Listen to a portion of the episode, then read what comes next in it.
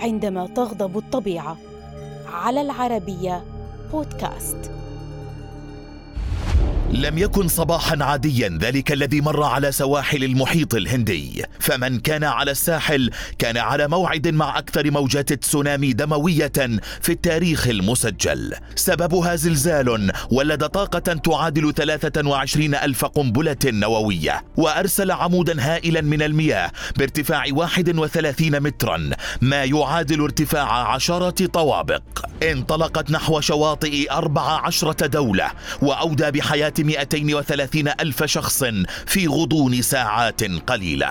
إنها الساعة الثامنة صباحا من السادس والعشرين من ديسمبر في العام 2004 في أحد شواطئ إندونيسيا. بدأ الأمر بزلزال تحت سطح البحر مقابل سواحل جزيرة سومطرة في إندونيسيا. وصلت قوته إلى تسع درجات واثنين من عشرة وتسبب في تشكيل سلسلة من الموجات الهائلة امتدت إلى سريلانكا والهند وجزر المالديف وتايلاند وماليزيا. عشرون دقيقة فقط. هو الوقت الذي احتاجته الموجة الهائلة للوصول إلى المنطقة الشمالية من سومطرة التي يقطنها 320 ألف نسمة وقتلت بمجرد وصولها أكثر من 100 ألف شخص ودمرت المباني واقتلعت الأشجار. وجرفت السيارات في منظر أقل ما يوصف به أنه مرعب. تجاوزت سرعة الأمواج 800 كيلومتر في الساعة وهي سرعة تمكنها من عبور المحيط الهندي بأكمله في أقل من يوم واحد. فلم تستغرق سوى ساعة ونصف الساعة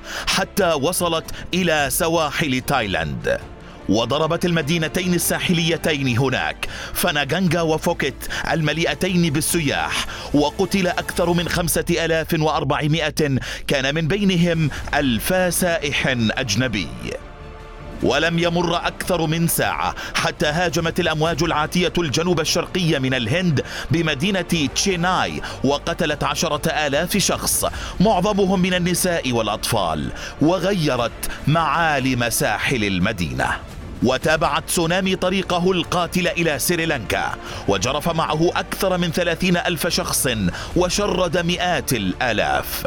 قوة تسونامي المحيط الهندي تجاوزت حدود المعقول فالأمواج المتعاقبة تابعت هجومها لثمان ساعات حتى وصل إلى جنوب إفريقيا على بعد ثمانية ألاف كيلومتر من مركز الزلزال وقتلت آخر ضحاياها هناك. ولينهي تسونامي سلسلة مأساوية دمرت السواحل في أربع عشرة دولة.